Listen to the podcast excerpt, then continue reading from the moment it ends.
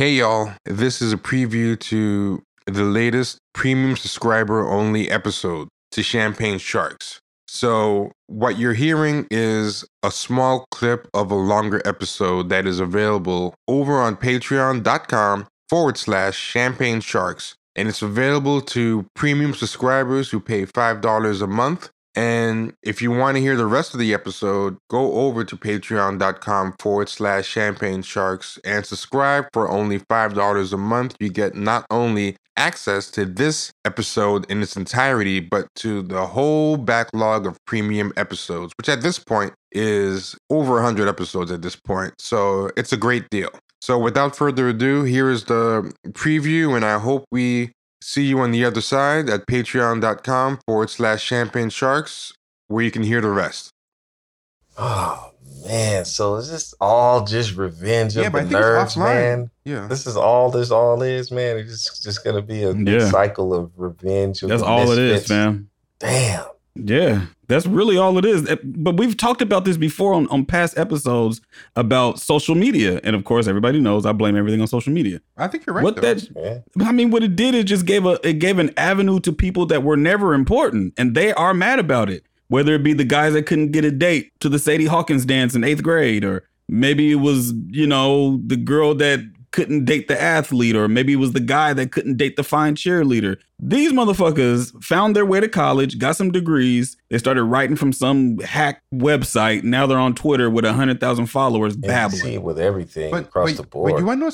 You know what's interesting? Yeah, but, but you know what's yeah. interesting? You know what's interesting too, man, is like these people are like um, mad about it and stuff, right? But the real, I think nerds that had a hard time is like, okay, okay, think about like the black male nerds, and stuff. Uh, cause because there were black male nerds, I'm sure, but these people don't even see them. They're taking like a select group of black and universalizing them as a total black experience. Like not every black guy in a predominantly white school was an athlete or a rapper or had swag. Because this was the, this this is the groups they were talking about. Uh, oh, a lot of black guys could rap. A lot of black guys had swag or were cool, or they represented like you know the hip hop lifestyle, and they were athletes, and they're bringing up all this stuff. And I'm like, you know what? There was probably a lot of black geeks and a lot of black nerd males who were being ignored by everybody, the white people and the black people. But yeah. they've kind of erased to preserve uh, this narrative because I mean, there's a lot of black nerds out there. You see them all the time. You look at incel boards. There's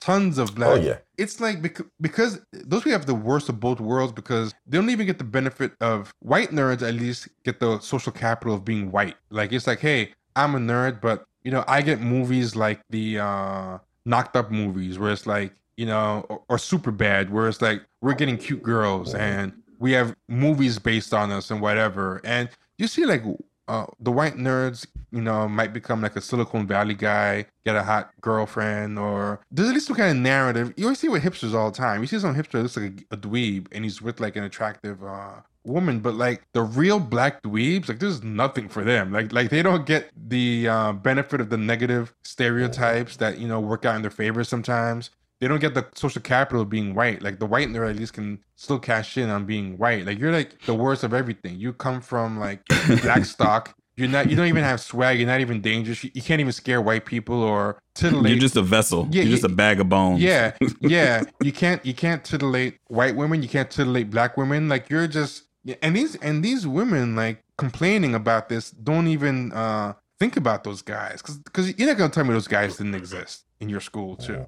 Yeah. Um, but, but one yeah, they even exist in all black schools. Shit. Yeah, they exist in all black schools. Um, this woman uh in the thread she put, yeah, I, I identify me having very few friends and being miserable at my predominantly white institution in a, in Georgia, where I see the black guys with people around them constantly. So she's basically uh this was interesting. They're not saying, hey, I see the black guys with the white people and I wish the black guys were with me. They're saying I see the black guys with the white people, oh, and I wish the white people right. were, were, with me. Yeah.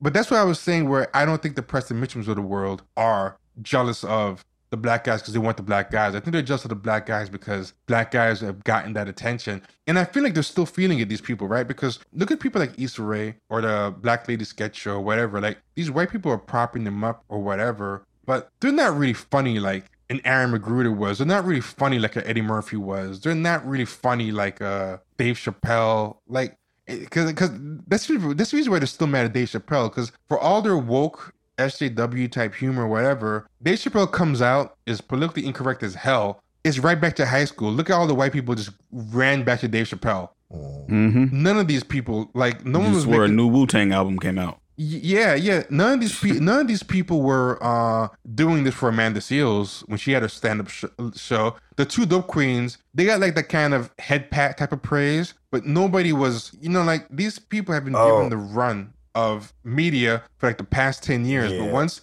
the black guy came back, he got the attention right back again because he's fucking funnier. Like, like, like these people are Ivy educated and square and corny. They're not even ADO West. They're like good immigrant kids. I just are cosplaying. I, I, and I still think that I don't care what nobody says. I still think that Lawrence initially wasn't coming back on that insecure show because they they didn't expect for him to become a more sympathetic character than uh than Issa's character. I really believe that, man. I think yeah. I, I put my ten foot I semi, on. Yo, I semi believe it. I think he was always going to come back, but they wanted to give the girls room to breathe so that they can seem interesting. So I think they were like, hey, if we take him away for like eight episodes, right? Mm-hmm. Then people fall back and people fall in love with the girls because people cared more about Lawrence yes. and uh, he overshadowed everything. His storyline was way more yeah. interesting. Yeah, so, so even among women, women wanted to see more. Even about, among, yeah. even among women, yeah, yeah, and, and it's the same thing. Like I think we went back to high school again. They're like, "Fuck, it's high school all over again." We put a fucking nigger in the show,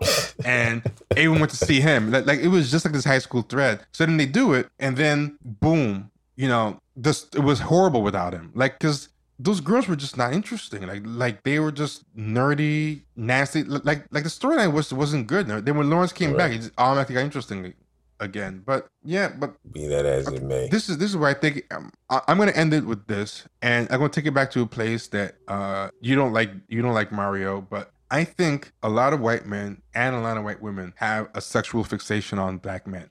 Like I think because because okay, we, like, we know that's true. They have websites like Black. Yeah, come on. Yeah, and Black. Have, that's the easy part. Yeah, yeah, yeah. And it's, it's like the most popular type of porn. I mean, the whole way that they fixate on athletics, like the way they love cool black dudes, it's something uh, sexual with them. And I think to some degree, a lot of these people, and this is where I was going with the whole Preston Mitchum thing.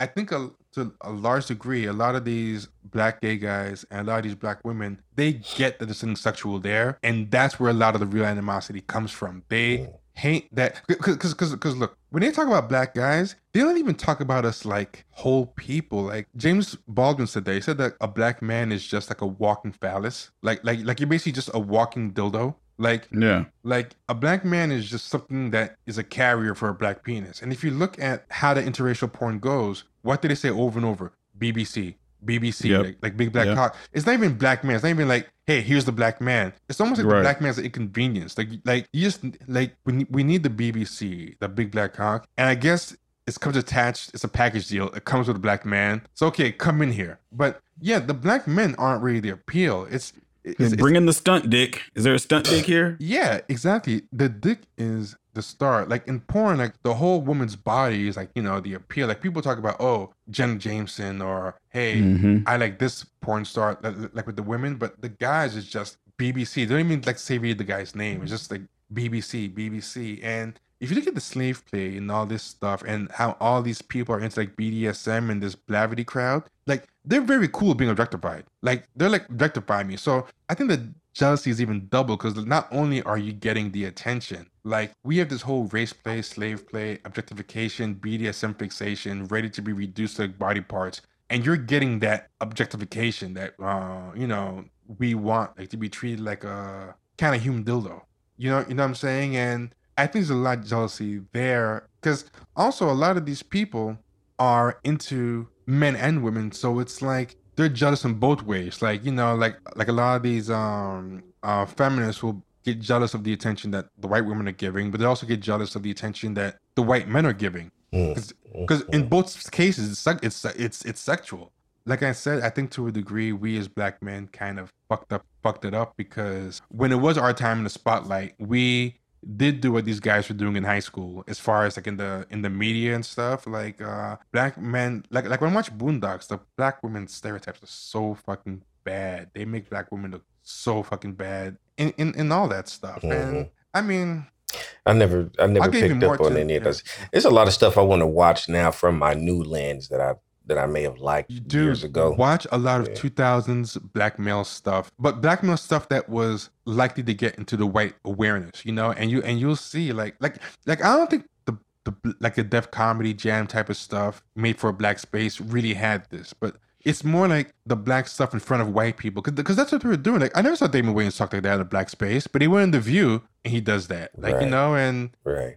And uh, D.L. Hughley did that in the Tonight Show, and uh, Aaron McGruder was doing an Adult Swim. And, What's interesting you know, is it's always a black comedian that does that for a white comedian. I don't, I don't think I ever seen it the other way around. Like I saw, yeah, yeah. D.L. Hughley, he's caped for he caped for George Lopez, so I guess he's not white but non-black. He caped for mm-hmm. George Lopez when he had the issue with the sister throwing her out of the club. Uh, he did it for Don. Mm, I forgot about that. You're right. Yeah, did it for Don Imus. Um, you just named Damon Wayans. I didn't even know Damon Wayans did that for uh Don Me neither. That's I crazy. never knew he did that. I just found this out. I just found this out recently. But yeah, man. I mean, Chris Rock with I his, can see where some of that with that. You saw what he what, what was up with him when he was with those white. I mean, they had the whole nigger thing, you know, with with oh, Chris oh, yeah, Rock yeah, a few months yeah. back. And so, like, I don't know, man. It but just... I think that that I think that I think the dynamic is just like what they were seeing in high school because you know a lot of those uh black athletes and, and cool guys were letting white guys, the white athlete friends, get away with some crazy shit. And like, how about that guy who um what, what's his name on the NFL team who got in trouble for like oh, another NFL man. player? You talking about Richie uh, Incognito? Yeah, yeah, yeah, Richie Incognito, yeah. and yeah. he uh, and it came out that he said the N word all the yeah. time in the locker room, and the other black guys were caping for him over the because that that guy he was bullying, even though he was an NFL player, he was kind of a nerd, and yeah, and a lot of cool black guys will do that too. A lot of cool black guys will side with the cool mm-hmm. white guy over the black nerd. Like, like they'll help. And the you cool. know how you know that's true? Yeah. Because when Riley Cooper said it, they all wanted to beat the piss out of him. Mm. And then Michael Vick put the cape on and saved him. Yeah, yeah. It's unfortunate. But no, you're right though, because and Mario again, that's a rare occasion because in any locker room I've been in, if a white dude said that, it was on. Yeah. So I, it, it, it yeah. But it, it depends. Ne- that didn't it, fly. Yeah. It depends. It depends. It depends because because in my school, my school was uh because I moved to Long Island in uh and I went to like I went to a high school that had a big black population. Uh, black people kind of taken over the school, and now it's a predominantly black school. But at the time, it was approaching like fifty percent, so there's a lot of tension, right? But the football team was still like majority white with a handful of black oh. people because it was kind, it was kind of like the old tradition, mm-hmm. you know. But the black people who were on the football team were the biggest coons.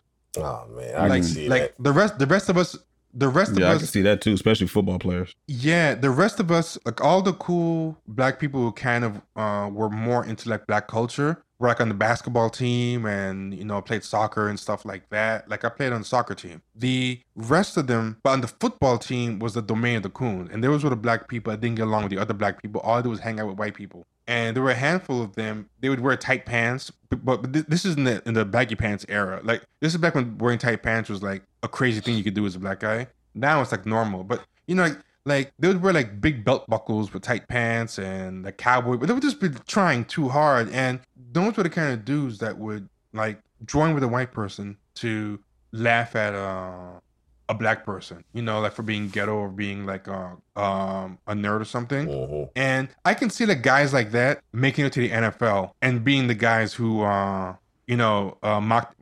Uh, that, that, took sides with Richie Incognito. The NFL is full of guys like that as far as especially mm-hmm. at the at the uh at the higher level man it's a it's a coon factory it seems like there's a certain culture yeah. in that league that um it just seems like it's hard to break away from and practice any type of independent thought man like all right so that was a preview. If you like what you hear and you want to hear the rest of the episode and a hundred more episodes then by all means go over to patreon.com forward slash champagne sharks. Take care y'all